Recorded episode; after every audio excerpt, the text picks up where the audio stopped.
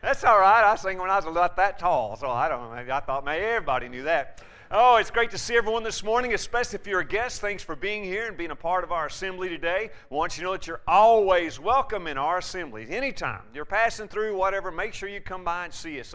And it's just nice to be with family, around people that uh, kind of trying to live for our Lord. And because of that, we need encouragement.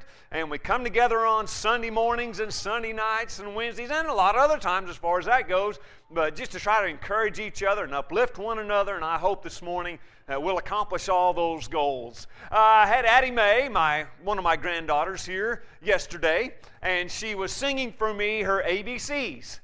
And I thought that was pretty, I thought you guys might need to know that. Big deal around the old Pitchford household, you know, one of the grandkids get the ABCs down, right? And I love the H I J K, a little O P, you know, they don't know. Uh, but anyway, uh, I like to hear them sing that. I can remember one of the first songs that uh, Kendra as well as Zach, uh, their kids, learned was Jesus Loves Me. You guys kind of go along with that. You know, you remember way back there, you know, one of the first songs you learn. And I think that's, uh, that's one of those things that for Christian parents, it's an idea that we'd like to give our kids, right? And so we sing them songs like Jesus loves me, this I know, for the Bible tells me so. And those are those are good songs, and the kids learn some stuff like that. But have you ever thought about the concepts that are found in a lot of the little kids' songs?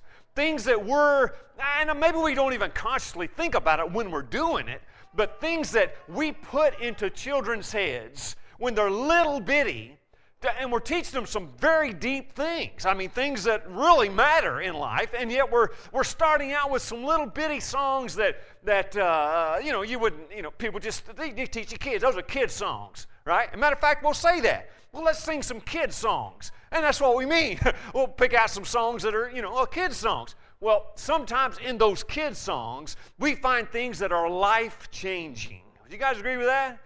Now, if you look through that list there, and I'm going to have a lesson on each one of those, those songs that you see there, that the ideas and the concepts found in those songs are the things that make up who we are. I mean, they, they really determine our direction in life.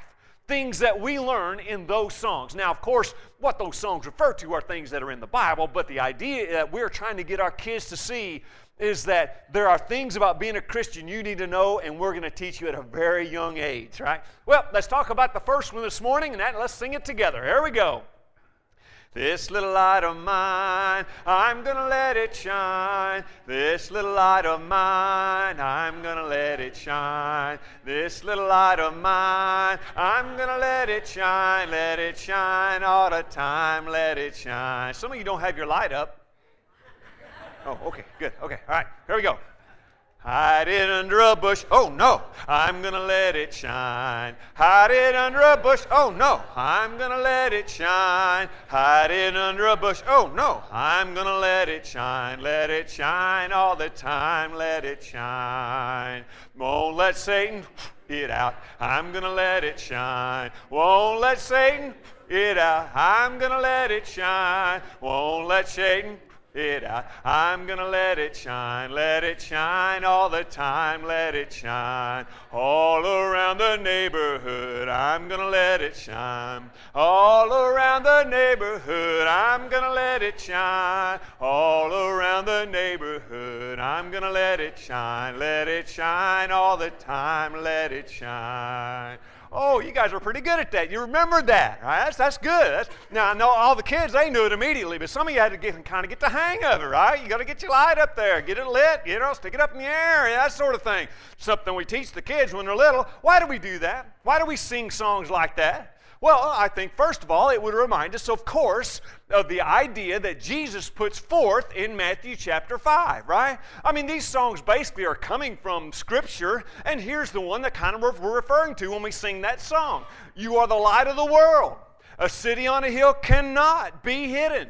Neither do people light a lamp and put it under a bowl. That wouldn't make any sense. Instead, they put it on a stand and it gives light to everyone in the house. In the same way, let your light shine before men, that so shine before men that they may see your good deeds and praise your Father in heaven. All right, so the idea that we're t- showing our children is something that Jesus has put forth to us. Hey, wait a minute.